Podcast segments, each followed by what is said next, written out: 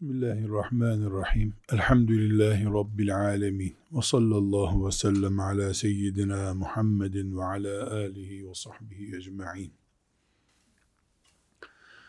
Resulullah sallallahu aleyhi ve sellem Efendimizin veda hutbesi irad ettiği gün son cümlesini nasıl söylediğini hatırlıyoruz. Ne buyurmuştu ashabına? Size tebliğ ettim mi? Anlattım mı? Anlattın ya Rab Resulallah, anlattın deyince sahabe, Allah onlardan razı olsun. Ne buyurmuştu? Şahit ol Allah'ım. Ben söyledim. Buyurmuş ve konuşmasını bitirmişti. Bu olayı biz değerlendirirken 1400 sene önce çok tatlı bir hatıra. Peygamber sallallahu aleyhi ve sellem anlattım mı size? E, anlattın ya Resulallah. Şahit ol ya Rabbi deyip kapatıyoruz. Öyle olduğu da doğru. Ama bir gerçek daha var. Kıyamet gününde ashab-ı kiram Resulullah sallallahu aleyhi ve sellemin karşısına çıkarıldığında tebliğ etmemiş miydim size? Etmiştin ya Resulallah. Şahit ol ya Rabbi. Ben söylemiştim. Diyeceği gibi kıyamete kadar ben Müslümanım diyen herkes bu pozisyonla karşılaşacak. Müslümansan Resulullah sallallahu aleyhi ve sellem Efendimizin hadisini duymuş isen bunun yorumu budur. Bir hadis duymak, ben söylemiştim ya Rabbi. Evet söylemişti, biz o hadisi duymuştuk. Tamam şahit ol ve hükmünü ver ya Rabbi diyeceği durumdur. Herhangi bir hadisi şerifi duymak veya duymamak bu pencereden bakılıp görülmelidir. Eğer biz tamam söyledin ya Resulallah senin görevin bitti deyip sonra gereğini yapamazsak işte ashab-ı kiramın Müslümanlığıyla bizim Müslümanlığımız arasında ne sorunlar oluyor da fark nedir de bugünkü durumdayız sorusuna da cevap bulamıyoruz o zaman. Peygamber sallallahu aleyhi ve sellem ben söyledim. Ashab-ı kiram biz duyduk deyip işi Allah'a havale edip gerisini ne yapacaksa Allah yapsın denecek pozisyon bizim için de devam ediyor. Her duyduğumuz hadisin sonucu budur. Belki hayatında hiç hadisi şerif duymamış bir Müslüman, o ortamı fiilen yaşamış ise, onun bir özrü olabilir kıyamet günü. Onun bedelini de Allah hadisleri duyurmayanlara yükler. Niye duyurmadınız hadis-i şerifleri? O ayrı bir mesele. Şimdi bir hadisi şerif hepimizin çokça defalar dinlediği Tirmizi'nin Ahmet bin Hanbel'in ve Nesai'nin kübrasında rivayet ettiği meşhur bir hadisi şerif var. Bunu ashab-ı kirama ben size söylemiştim değil mi? Diyeceği mantıklı dinlemek istiyorum.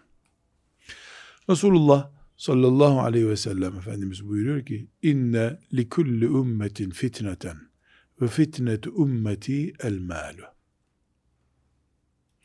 Her ümmetin bir fitnesi vardır. Benim ümmetimin fitnesi de maldır.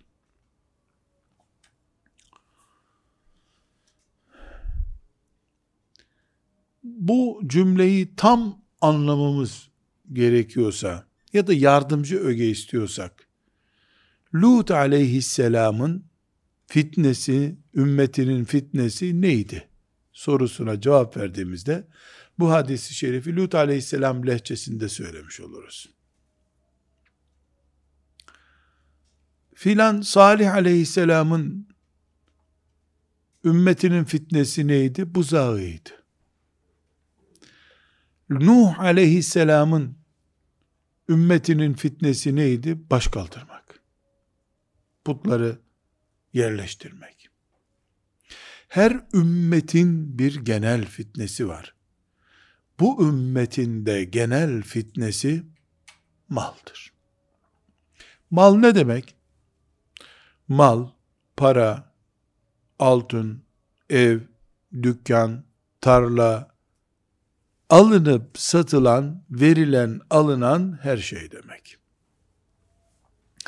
Hadisi şerif gayet açık bir şekilde Resulullah sallallahu aleyhi ve sellem'den sonra ümmeti içindeki kavganın ana tutuşturucusunun mal olacağını söylemiştir. Dönüp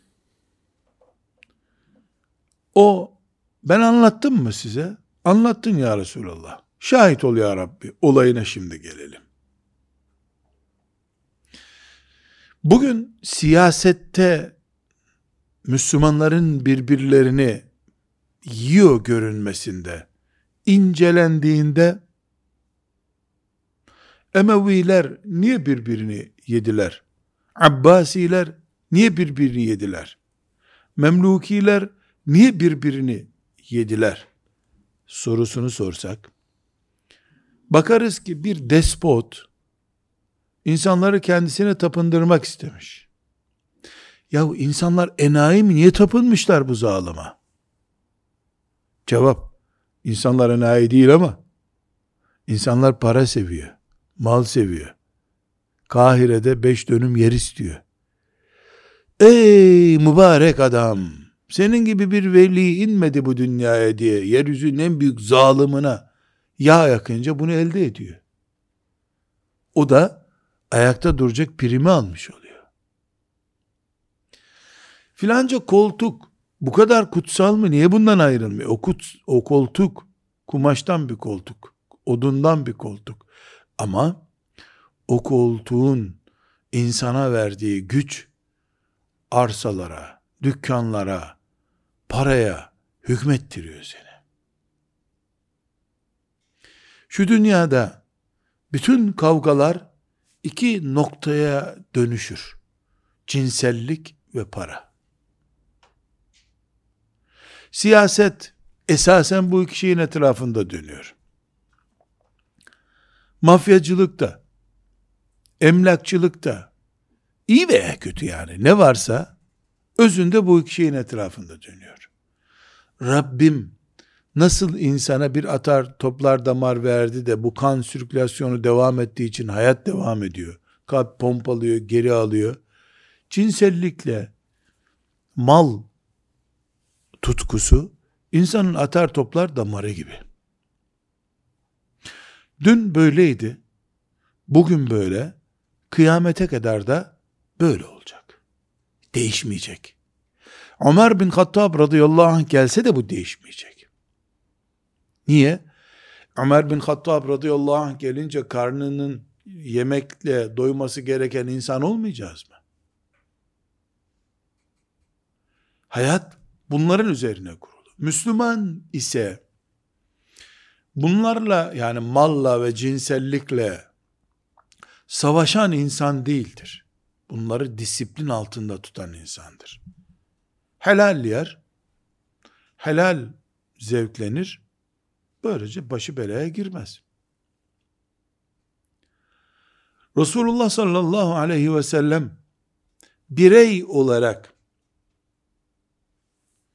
bunu bize izah buyurduğu gibi bir ümmet olarak da ekseninde döndüğümüz yörüngeyi bize anlatmıştır. Bu budur.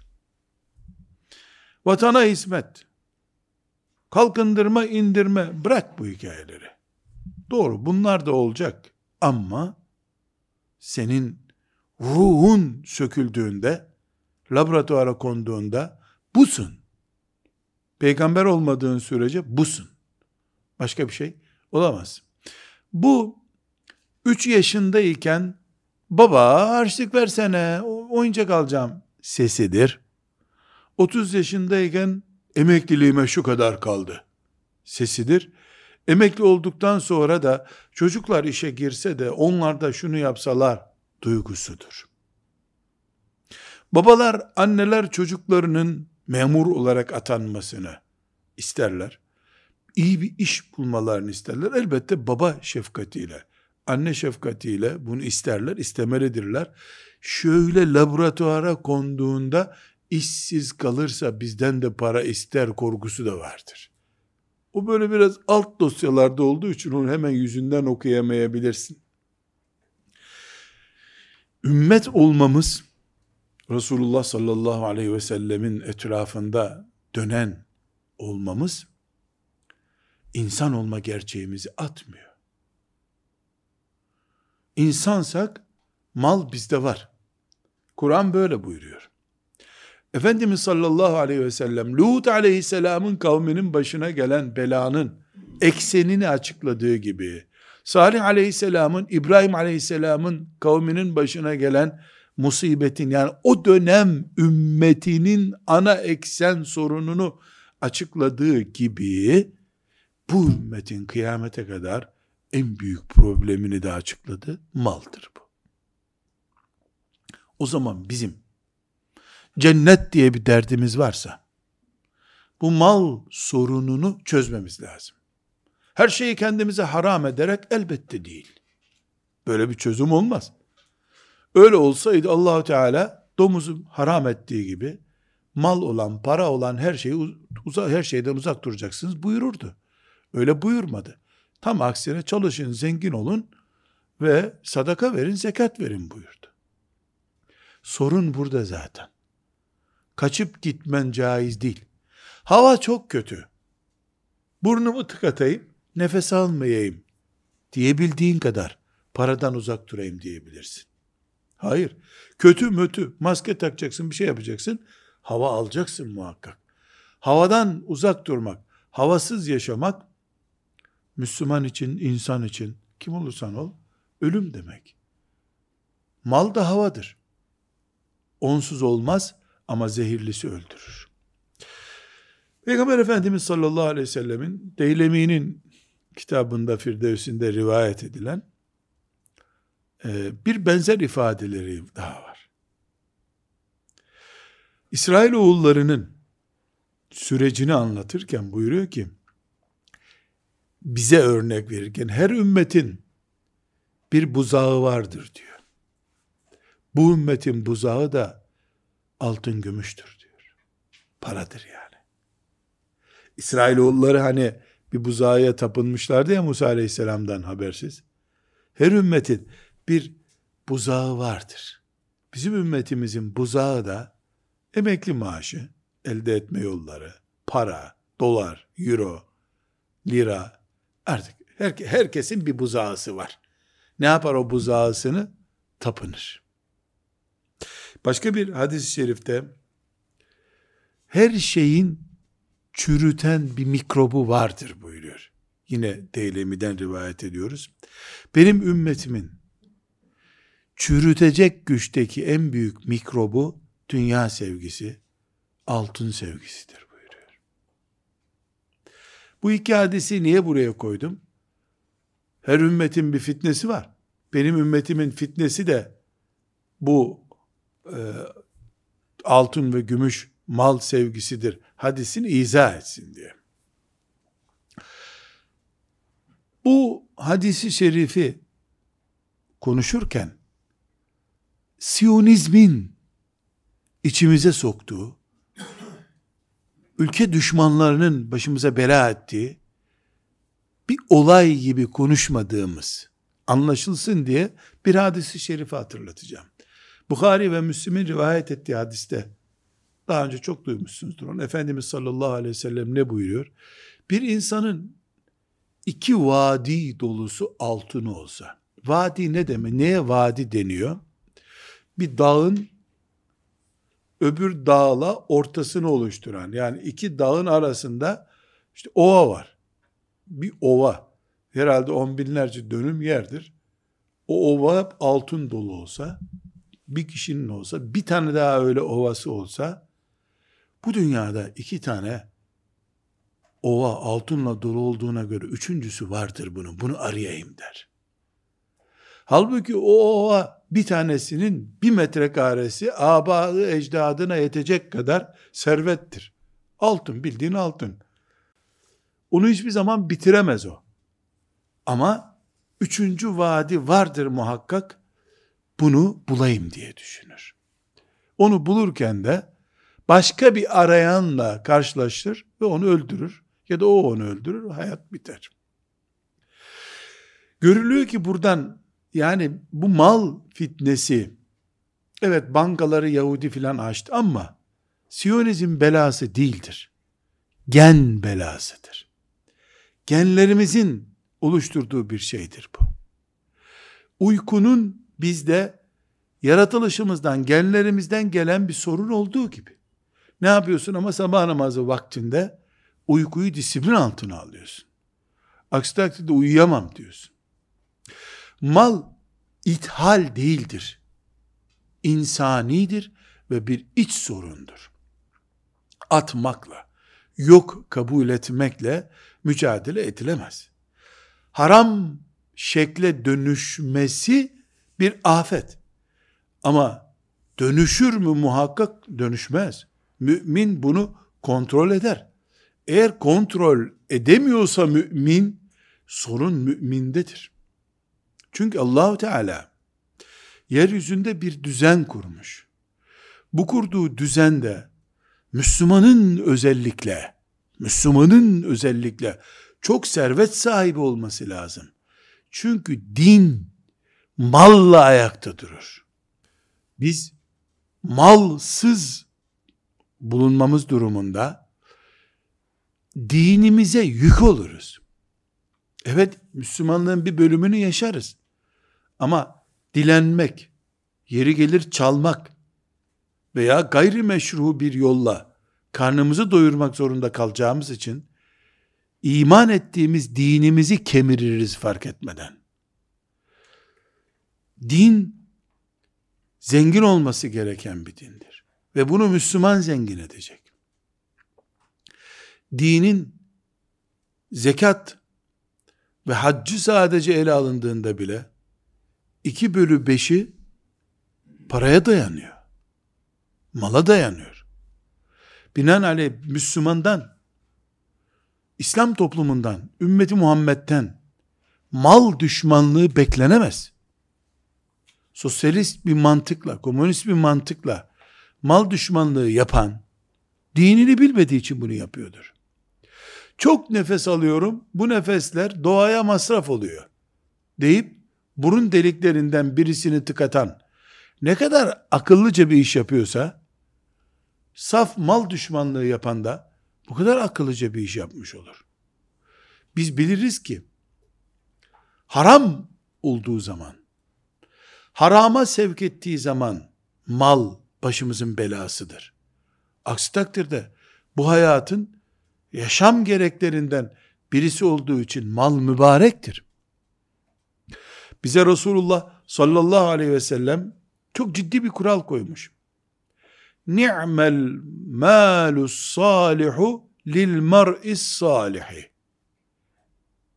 Güzel mal, güzel insan için ne kadar iyidir. Mal temiz ve güzel mi? Güzel. Sen de salih bir insan mısın? Yani Allah'tan korkuyorsun.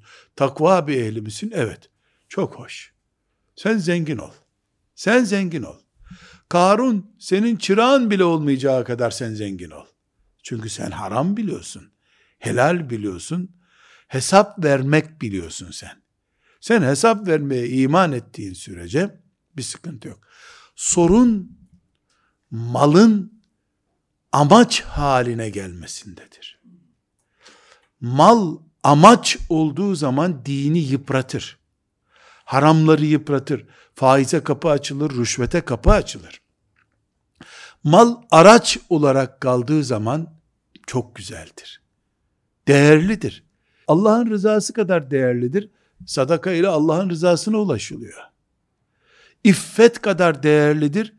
Malı olan yüzsüğü dökmüyor. İffetli yaşıyor. Müslümanların az zengin olmasını talep etmek, İslam'ın az yücelmesini istemektir. Evet, Efendimiz sallallahu aleyhi ve sellem Ka'b ibn Ucra isimli sahabiye nasihat ederken buyurmuş ki bak Ka'b bedenini haramla beslersen o bedenin ateşte kebap olur dikkat et buyurmuş. Haramla beslenen et ateşe kebap olmak içindir. Ama Müslüman amaç edilmediği, araç olarak kullandığı şu dünyanın bütün serveti elinde olsa helaldir, mübarektir, değerlidir. Budur Allah'ın tavsiyesi. Kur'an-ı Kerim Bakara suresinin 172. ayetinde temiz olarak size verdiğimiz şeyleri yiyin kullarım diye emrediyor. Bu emridir Allah'ın. Müslüman ben çok pahalı bir şey muz yemeyeceğim diyerek takva olmuş olmaz. Muz israf durumuna gelecekse ve onu yerse o zaman yanlış yola düşmüş olur. Bizim dünya rızkında iki ölçümüz var. Nesai'nin rivayet ettiği bir hadis-i şerifte 2559. hadis-i şerif. Bu hadis Bukhari'de de bir başlık olarak var. Talik dediğimiz sistemle var. Efendimiz sallallahu aleyhi ve sellem israfa kaçmadıkça, birbirinize force atmak için olmadıkça yiyin, için, giyinin buyuruyor. Standart bu. Ye, iç, giyin. Buna bugün elbise almayı, araba almayı da ilave edin. Bir dakika, israf olmasın. Ve ihtiyaçtan dolayı olsun. Force atmak için olmasın. Force atmak için olanda sıkıntı var. Biz esasen Allah'ın kulu olduğumuz halde malın kulu olma tehlikesinden korkarız. Müslüman mal kulu, para kulu olduğu zaman kaybeder. Parası olduğu zaman kaybetmez. Müslüman parası olduğu zaman Ebu Bekir olur. Abdurrahman İbni Avf olur. Radıyallahu anhüme. Sa'd İbni Ebi Vakkas olur. Ashab-ı kiram elbette karınlarına taş bağlayacak fukara insanlardılar. Ama bu dünyanın ağır zenginlerinden oldukları gün de oldu. Sabah namazları değişmedi hanımlarına bir araba alıp başka bir hanımın peşinde koşmadılar. Helal değişmedi. Haram değişmedi.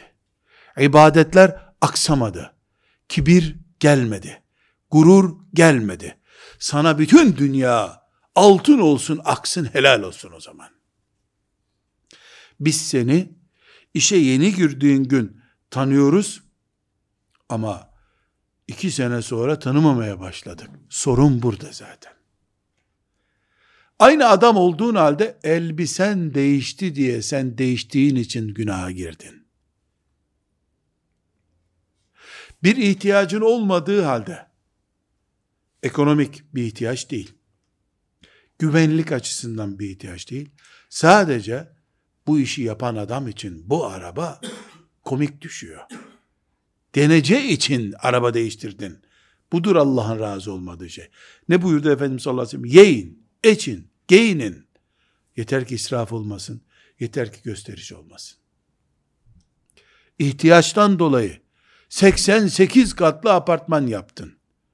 Torunlarımın, yeğenlerimin, damatlarımın hepsini bu apartmanda toplayacaksın. Vallahi billahi helal sana bu. Çok güzel de bir iş yaptın. Çünkü muhakkak onun orta katını mescit yapmışındır. Müftülükten de ruhsat almışındır. Cuma'yı da orada kılarsınız. Ya Rab ne güzel ya. Ne güzel bir şey. Allah bütün Müslüman dedelere bunu nasip etsin. Ne güzel. 88 katlı apartmanın olsun senin. Ama apartman değiştikçe senin camiyle ilişkin de kopmaya başladıysa sıkıntı burada işte. Bırak 88 katlı bir bodrum katı aldığı için İstanbul'da artık kendini sakallı olmaya uygun görmüyorsun. O köy kıyafetiydi. Zannediyorsan yanıldığın burada harama dönüş güzergahı burası. Sıkıntımız bizim kulun kıyamet günü gel. Gel. Ayağını kıpırdatma sakın. O çizginin önünde dur. Dört şeyin hesabını ver. Ondan sonra gel bakalım Ne yapacaksın? Yani namaz kıldın mı kılmadın mı ondan sonra. Dört şeyin hesabını ödemeden ayağın kıpırdamayacak. Bir tanesi mal. Nereden almıştın? Nere harcamıştın? Bu düzeyi yakaladığın zaman yani ben ne olursa olsun kıyamet günü kıldığım namazlar bir dakika namaz dosyasını açacağız ama şu malları nereden almıştın bakalım sen. Deneceğine iman ediyorsan bir sorun yok. Bir sorun yok. Billahil azim. Karun senin sekreterin bile olmayacak kadar sen zengin ol. Sana bunu hiçbir Allah'ın kulu yasak edemez. Yeter ki sen mal sahibi kavramının sembolik olduğunu, asıl sahibin Allah olduğunu unutma. Ne biçim mal sahibisin? Mülkün, paraların, banka hesapların var ki, istediğin zaman onlarla bir arada olamıyorsun. Yoğun bakımdayken onları getirmiyorlar, borç da getirmiyorlar. Mezarına alimallah terliklerini bile getirmiyorlar. Ya bir adam terliği hatıra dursun kalkar gelir kış günü belki çamurlara basmasın deyip bir terlik bile koymuyorlar. Güya mal sahibisin. Mal sahibi olman realiter bir gerçek değil. Nedir? Sun iyi bir isimdir. Malı var. Asıl malın sahibi Allah'tır. Celle Celaluhu. Gavurdaki malın sahibi de odur. Müslümandaki malın sahibi de odur. Ortadaki malın sahibi de odur. Hani hazineye ait diyorlar ya. Hazine kime aitse o da Allah'a ait zaten. Hani şair molla diyor ya al biraz da sen oyalan. Hani bunun ilk sahibi? Hani senden önceki sahibi? Bu şuur var mı sende? Sana bütün dünya kurban olsun.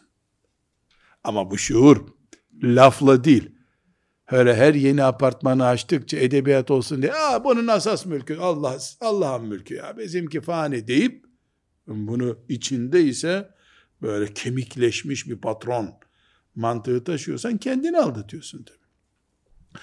Müslüman şunu bilir. Efendimiz sallallahu aleyhi ve sellemin ölçüsü bunu not edelim. Bir kenara yazalım. Hayat tarzımız bu bizim. Bir insan e, Tabarani'nin avsatında 4444. hadis-i şeriftir. Yani muhteşem bir şey ya. Sizden biriniz buyuruyor ki Efendimiz sallallahu aleyhi ve sellem. Ecelinden kaçamadığı gibi rızkından da kaçaz, kaçamaz, korkmayın buyuruyor. Yani ben Allah bana salı günü beşte ölmeyi yazdıysa bunu altı yapabilir miyim? Çarşambaya alabilir miyim? Yok. İman ediyor musun? Böyle mi gerçekten? Gerçekten böyle. Ya bunun zaten imanı etmesen de hayat bu gösteriyor bunu. Efendimiz buyuruyor ecelin içinde böyle inan buyuruyor. Ecelin içinde böyle inan. Ya rızkın içinde böyle inan yani. Ecelini böyle inandığın gibi rızkın içinde böyle inan. Ne demek? Nasıl ben bir dakika geciktiremem ecelimi, hatta öne de alamam. La yestehirune sa'aten ve la yestakdimun. Eceli bir gün öne de alamaz. İntihar da edemez. Rızık da böyle. Çalışırım çabalarım, kuruşun olmaz. Biraz çalışırsın, servetin olur. Allah bu. Dilediğine, dilediğini yazmış. Kimine az, kimine çok yazmış. Sen yeter ki çalış. Bu çok büyük bir iman. Bu hadisi şerif ecelinden kaçamadığın gibi rızkından da kaçamazsın hadisine inanan bir adam. Cuma namazına bile bile izin vermeyen bir iş yerinde Müslüman kimliğiyle tenezzül edip çalışmaz. Gencecik kızını iffeti tehlikeye girecek bir yerde işe göndermez elektrik faturasını ödemeye yardım etsin diye. İman meselesi bu işler. Bu imanın sahibi biiznillah haram da yemez zaten. Ne konuşuyoruz? Hani Resulullah sallallahu aleyhi ve sellem Efendimiz, ey ümmetim, Allah'ın emirlerini size anlattım mı? Sorduğunda, anlattın ya Resulullah, anlattın demişlerdi. O da ne buyurmuştu parmağını kaldırıp şahit ol Allah'ım. Şahit ol Allah'ım ben anlattım demişti. Bu hadis bugünkü aile felaketleri, bugünkü faiz laneti, bugünkü siyasette birbirimize olan düşmanlığımız, akrabalığın bile yok kabul edilmesi, sıla-i rahimin imha edilmesi, kabalıklarımız bütün bunların temelinde ümmeti Muhammed kalitesinden niye düşüklük yapıyoruz biz sorusunun cevabını veriyor Efendimiz sana. Ne buyuruyor? Benim ümmetimin belası maldır buyuruyor. Dönüp dolaştığımızda mal sigortasının attığını görüyoruz hep. Ailede, evde, sokakta, akrabada, devlette, her yerde, her yerde. Dolayısıyla bir mal faciası, Lut aleyhisselamın kavmini yakalayan bela gibi bizi de bir mal belası yakaladı. Cennete girmek gibi bir hedef oldu daire sahibi olmak İstanbul'da, İzmir'de, Ankara'da. Ömür boyu bir emekli maaşına bağlanmak için çalışmak, Allah'ın rızasını yakalamak gibi oldu. Sakıncalı şeyler mi bunlar? Hayır. Hayır. Ne dedik? Helale harama sebep oluyor. Gelecek endişesi kabir endişesi olması gerekirken emeklilikten sonraki endişeye dönüştü. Fani dünyada 5000 sene kalacakmış gibi hırsa dönüştü. Allahu Teala Yahudileri ayıplarken Kur'an-ı Kerim'de bin sene yaşamak istiyorlar gibi diye bir ifade kullanıyor. Bizde o 2000 oldu. Çünkü bu ümmetin belası, bu ümmetin buzağısı mal buzağısıdır. Çürüten sorun mal sorunudur. Bunu Resulullah sallallahu aleyhi ve sellem haber verdi. Bu hadisi korkarım her birimiz en az 20 defa dinlemişizdir. Ama kıyamet günü ben söylemiştim şahitsin ya Rabbi deneceğini unutuyoruz. Her hadis aslında kıyamet günü ben söylemiştim ya Rabbi bunlar unutmuş. Olacağını bileceğimiz bir kuraldır. Evet mal bir bela. Bu belanın başımıza açacağı gaileleri konuştuk. Bizi ümmet olma kalitesinden aşağı doğru çekecek bir musibet olarak karşımıza çıkacağından konuştuk.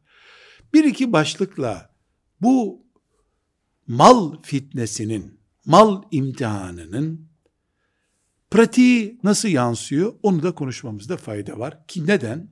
Bende var mı şu anda bu? Bende var mı? Ona bakacağız. Bir numaralı sorun zekat sorunudur. Çünkü Resulullah sallallahu aleyhi ve sellem bu fani dünyaya mübarek gözlerini kapattığında mal ilk sinyalini zekatla verdi. Ne buyurmuştu? Bu ümmetin fitnesi maldır buyurmuştu. Vefat ettiği 10 gün geçmeden Ebu Bekir radıyallahu anh'a kabileler haber gönderdiler. Zekat vermeyiz biz daha dediler. Ya Rab ne büyük mucize peygamberimden sallallahu aleyhi ve sellem. Ama sen kime dedin zekat vermeyeceğim? O peygamberi mucizeleriyle en iyi anlayan Ebu Bekir'e dedin. Baltayı taşa vurdu şeytan. O ne zannetti şeytan? Musa aleyhisselam ölünce nasıl kandırdım İsrailoğullarını? Şimdi Muhammed aleyhisselam öldü. Herhalde hepsini kandırdı. Sen İsrailoğlu mu zannettin? Başlarında Ebu Bekir var Ebu Bekir. Vallahi bir keçinin bağlandığı bir ip, hani keçiyi boynuzundan bağlıyorlar. O ipi Resulullah'a veriliyordu zekat olarak da şimdi vermiyorsanız doğrarım sizi dedi. Sen karşında İsrailoğullarından bir hacı amca mı var?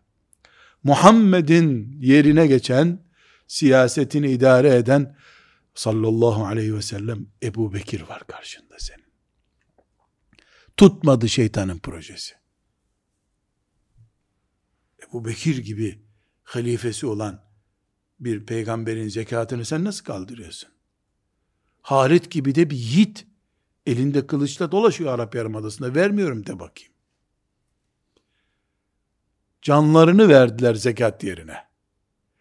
Ama kıyamete kadar bu gerçek devam edecek. Şu var ki, zekat namaz gibi bir ibadettir.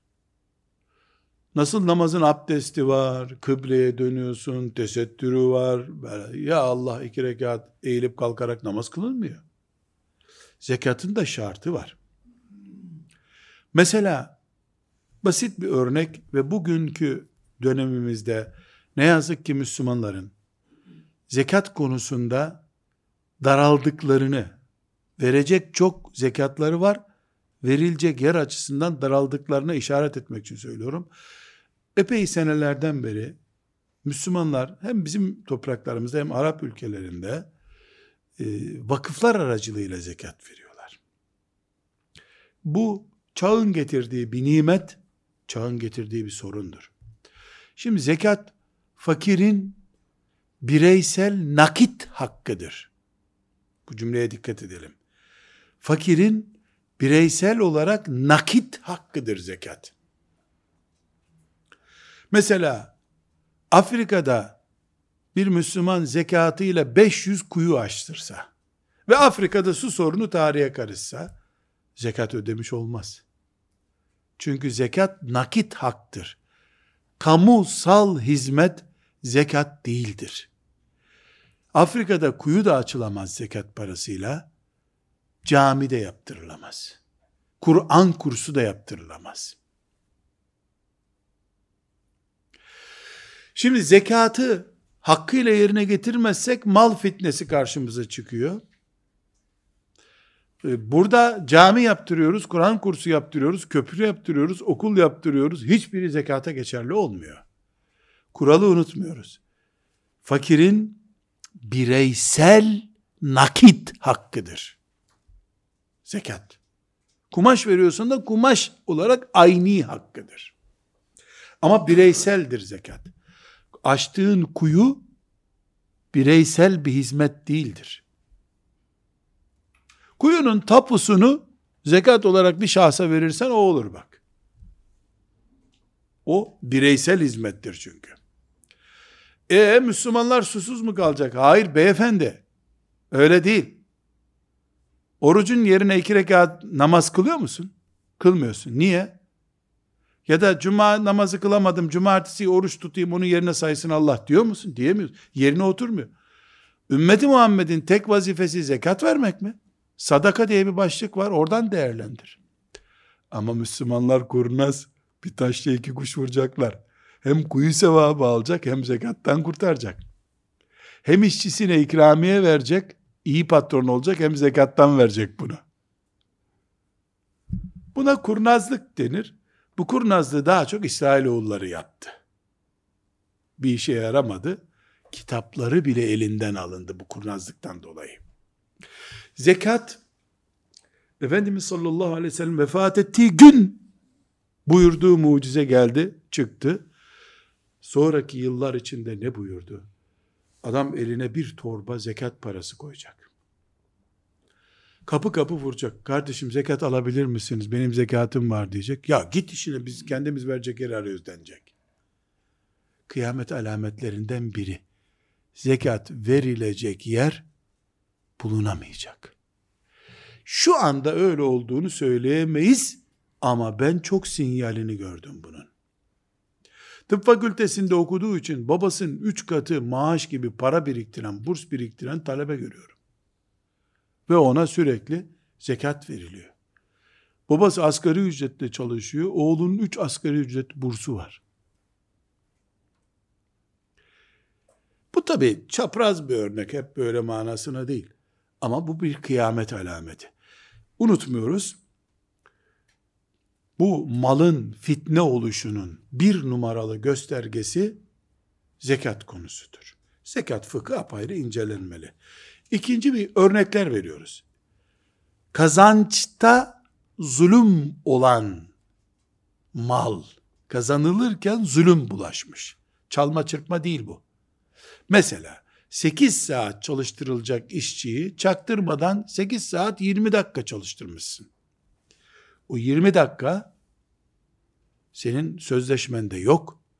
Bedelinin kanunda gösterildiği kadar ödenmesi lazım. 8 artı 20 dakikanın bir bedeli var kanunda. O ödenecek. E bu gavur düzenlerin kanununu mu, Almanya'nın kanunu mu takacağız? Ne işin var orada madem gavur düzen? Senin parana dokununca gavur oldu değil mi? Yoksa ithalat, orada fabrika kurmak iyiydi. Hayır. Bu bir zulümdür. Malının yüzde kaçına tekabül ediyorsa o kadar haram var senin malında. Ve senin fitnen o kıyamet günü. Aynı şey işçi için geçerli. Mesela bir insanın çalışma performansını 300 birim kabul edelim. 300 birimlik bir çalışma performansına göre seni bu makinenin başına koyuyor adam. Dün akşam senin misafirlerin geldi, ikiye kadar oturdunuz, yediniz, içtiniz. 4 saatte uyudun, iş yerine gittin. o 300 birim çalışma performansın 220'ye düşmüş. Dolayısıyla senin basacağın şeyler 500 idi, 300 oldu. Ya da 7 tane defolu çıktı. Aybaşı aylığını alıyorsun, ben 8 ile 5 arası fabrikadaydım diyorsun ama sen olarak değildin orada. Bu da haram. Zulüm bulaştı. Bu kadar incelteceğiz mi? Cehennem çok ince ayarlar üzerinden kuruluyor. Elbette incelteceğiz. Bize ait bölümünün saniyesini inceltiyoruz. Karşı tarafa ait bölümünü niye inceltmiyoruz? Tabii sadece fabrika örneğinden değil. Herkesin yerinde var. bir başka malın fitne olma nedeni vasiyetler konusudur. Vasiyet bir insanın öldükten sonra malımı şöyle yapın şeklindeki vasiyettir. Burada iki büyük sorun var. Ölen insan bıraktığı saf bilançonun sadece üçte birini vasiyet edebilir. Gerisi haramdır. Zaten varisler onu uygulamaz ayrı bir mesele. Fakat adam notere gitmedi diye, kanunu arkasına almadı diye ya da gittiğinde bu deliydi babamız diye sen bir uyduruk rapor alarak e, muvazalı bir anlaşmaydı diye onu bozdurarak vasiyetten caydırılmış olarak elde ettiğin mal bu senin kıyamete kadar fitnendir. Böyle mikroplu bir mal olarak nesilden nesile taşınacak. Bir dördüncü örnek aslında söylemeye gerek var mı? Faiz. Benim ümmetimin fitnesi maldır derken camilerin dibinde bile banka olacak demek istedi sallallahu aleyhi ve sellem de biz anlamadık onu. Bu bir kenara koyuyoruz. Faiz başlığını açmıyorum.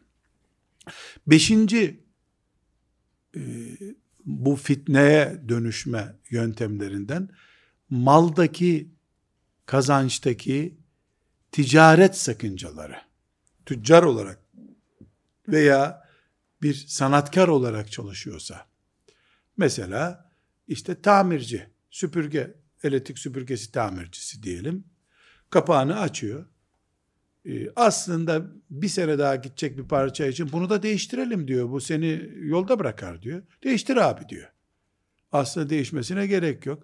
Doğru al bu parçayı eve götür bak e, ben çalmıyorum bunu diyor. Ama bu parça değişmesi gerekmiyor. Kombi bakımında yani 150 liralık bir masrafla bu kombi bakılabilirdi. Sen servissin. Adam bundan ne olduğunu anlamıyor. 600 lira çıkarıyorsun. Vallahi billahi çalmadım diyorsun. Çalmadın ama aldattın. Aldatmak çalmanın yeğeni. Dolayısıyla bu mal fitnen oldu senin. Ben elhamdülillah şu elleri görüyor musun? Ne bu? Kres yağı işte. Onun bunun kombisini tamir ederek bu eller yaşıyor. Doğru da hile yapıyorsun. Çağır mal sahibini. Bu 6 ay daha gider. Ama değiştirmek istiyorsanız değiştirebiliriz. Yedek parçası var bunun. 6 e, ayda 6 ay sonra gitmez mi ya? 6 saat de gitmeyebilir. 12 ayda gitme, gidebilir. Benim bir usta olarak tahminim budur. De o kanaatini kullansın. Bırak kardeşim bir saatte olsa gitsin. De sen onu servis için yazdığın rapora da yaz. Filan parça için uyarılmıştır diye. Kanunen de riske girmesen hadi eyvallah. Ananın sütü gibi helal kazan. Tüccar tartılı satış yapanlar, ölçülü satış yapanlar. Mesela adam pirinç satıyor diyelim. Bir buçuk gram için hile yapıyor. Bir buçuk gram ne demek? Bir buçuk gram. Yani 500 tane sattığında e bu baya 50 kilo yapıyor o zaman. Büyük rakam. Şeytanın hesaplayacağı kadar hesaplar yapıyor. O bir buçuk gramı nasıl olsa her terazi tartmaz düşünüyor ama Allah'ın terazisi tartıyor. Dolayısıyla ticarette ve sanat erbaplığında ortaya çıkan hileler, tuzaklar, aldatmalar, ambalaj oyunları bu Efendimiz sallallahu aleyhi ve sellemin uyarısına dahil ey bakkal abi, ey usta ben söylememiş miydim? Söylemiştin ya Resulallah cümlesine dahil olacak.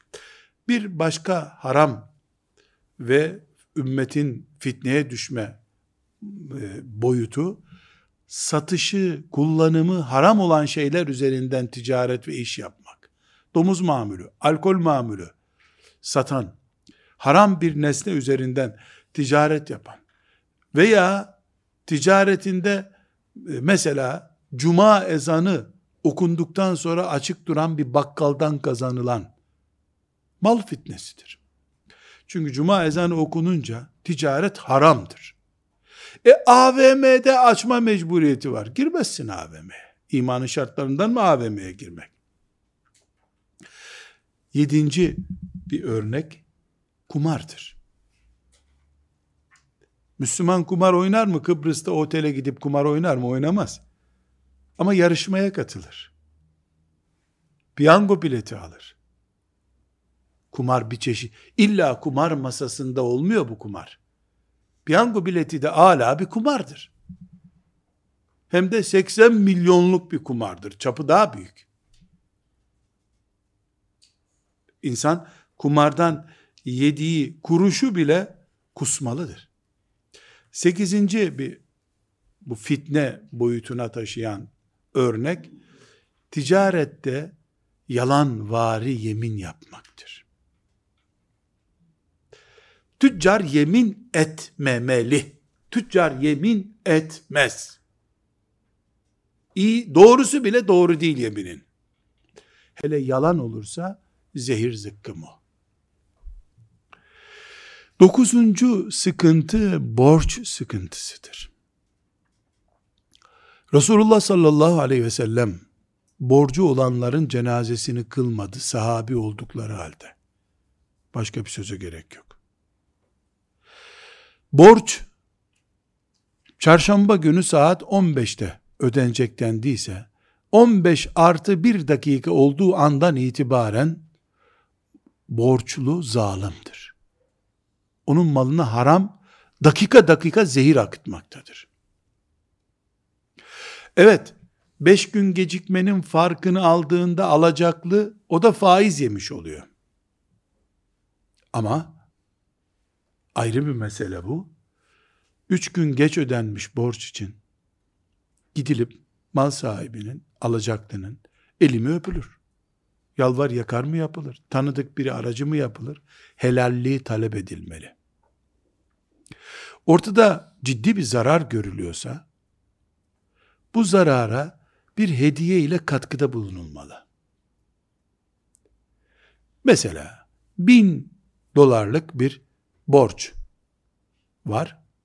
Adamcağız o borcu sen bir ay geç ödediğin için kendisi filanca işte parçayı satmak zorunda kaldı. Bundan da 200 lira zarar etti adam. Senden o 200 lirayı alsa bu faiz. Onu bağlıyor bu.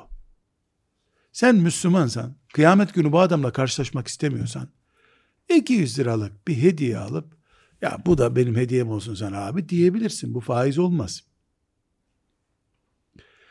Bunu yapmadığın sürece ya da başka türlü helallik almadığın sürece biz adamın parasını ödedik, geç ödedik ama ödedik.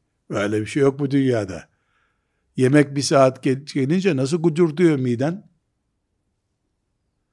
Bu borçlar da ümmeti Muhammed'in fitnesidir. Artık buna göre düşüneceğiz. Onuncu bir risk alanı, ziraatte bilhassa ve ticarette İnsanların sağlığına zarar verecek şeylerin ziraat ve ticaretini yapmak da bir risktir. Yaptığın ziraat, ürettiğin mahsul, insanlara uzun vadede de olsa sağlık sorunu oluşturuyorsa, sen yanlış yapıyorsun. Çocukların gözünü çıkaracak bir tabanca oyuncak var. Sen bunu satıyorsun. İki tane çocuğun gözü çıkıyor. Bir tanesinin dişi kırılıyor. Mesulsün. Sorunlu şey satıyorsun sen. 11. örne alanımız israf alanıdır. Allah israf edeni sevmiyor. Dolayısıyla mal israf ediliyorsa Allah'ın rızası orada yoktur. Görev konusu 12. başlığımız Müslüman memur, amir, işçi, şef, patron olduğunda hakkını vereceğine taahhüt ettiği, söz verdiği şeyi yapmadığında mal onun fitnesidir. 13. başlık rüşvettir. Müslüman yönetici, namaz kılan yönetici, amir veya memur, Müslüman, zekat da veriyor, hanımı da tesettürlü, rüşvet alıyorsa, onun Müslümanlığı, bu ümmetin belası olmasını engellemez. Rüşvete, vakfa da yardım ediyoruz biz diye kılıf bulması melekleri ikna edemez.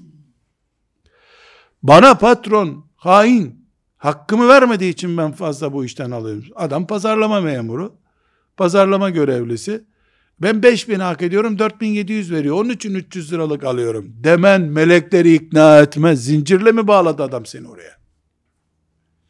Memur efendi niye rüşvet alıyorsun sorusuna cevapta. E, devlet hakkımızı vermiyor. Niye yalvardın devlete o düşük maaş için beni memur olarak al diye? Devlet hakkını vermiyormuş. Kendi maaşını kendi takdir ediyor. Ne kadar takdir ediyorsun maaşını? Ucu yok tabi o takdirin. Savcı, hakim, işveren, iş alan hepsi kendisi mübarek. Rüşvet, kılıfı ne olursa olsun zehirdir. Onu yiyen ciğerini çürütmüştür. Mal fitnesinin en ciddi göstergelerinden biri şükürsüzlüktür. Bu da 14. başlığımız. Elhamdülillah demek şükürdür ama bir çeşit şükürdür. Eldeki malın şükrü onu Allah'ın razı olacağı şekilde kullanmaktır. Gerisi nankörlüktür. Sadaka kıtlığı şükürsüzlüktür mesela. Bir başka alanımız mal fitnesine düştüğümüzün işaretlerinden bir başka 15.si Müslüman insanın yapacağı işle ilgili bir alime gidip o işin helal ve haram boyutunu öğrenmemesi. Kuyumcusun. Bunun fıkhını öğrenmek zorundasın. Terzisin. Bununla ilgili kuralları öğrenmek zorundasın. Bir alime sormak zorundasın. Terzi olarak nelere dikkat edeyim? Misal. Ve 16. Ümmeti Muhammed'in belası olacak bir imtihanın 16. boyutu hırsızlıktır.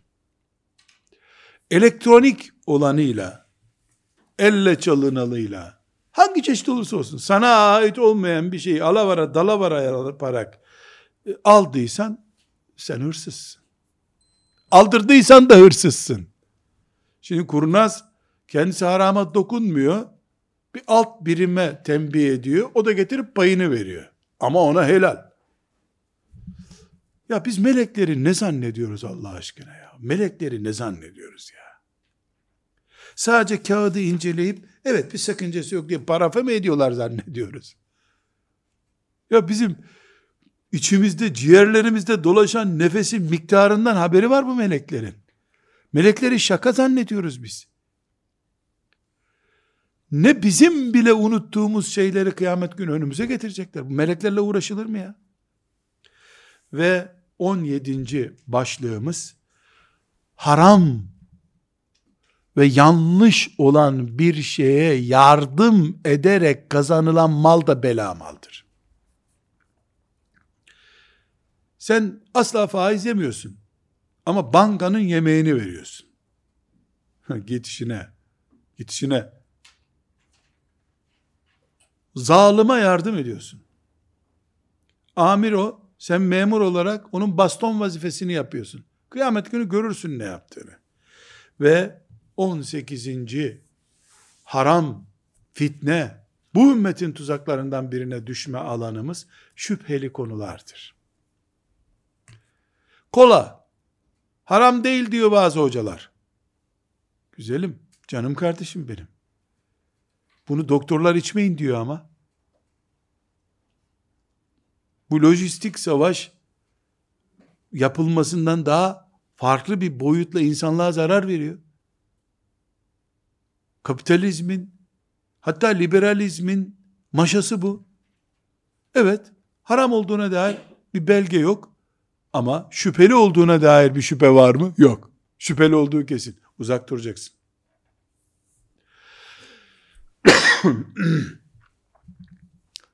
Neyi konuşuyoruz?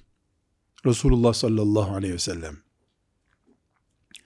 son konuşmasında ashabına ben haber verdim mi size?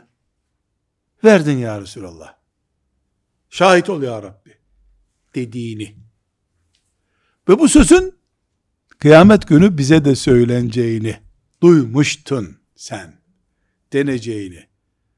Bilelim. Her ümmetin bir fitnesi var dikkat et. Siyaset bu yüzden karışıyor. O ümmetlerde. Mal bu yüzden karışıyor. Aileler bu yüzden bozuluyor. İdi İsrailoğullarında. Bu ümmetin de bir fitnesi var. Bu ümmette bu yüzden karışacak. O da mal fitnesidir. Dedi sallallahu aleyhi ve sellem. Duyduk. İnşallah Teala da gereğini yapacağız. Velhamdülillahi Rabbil Alemin.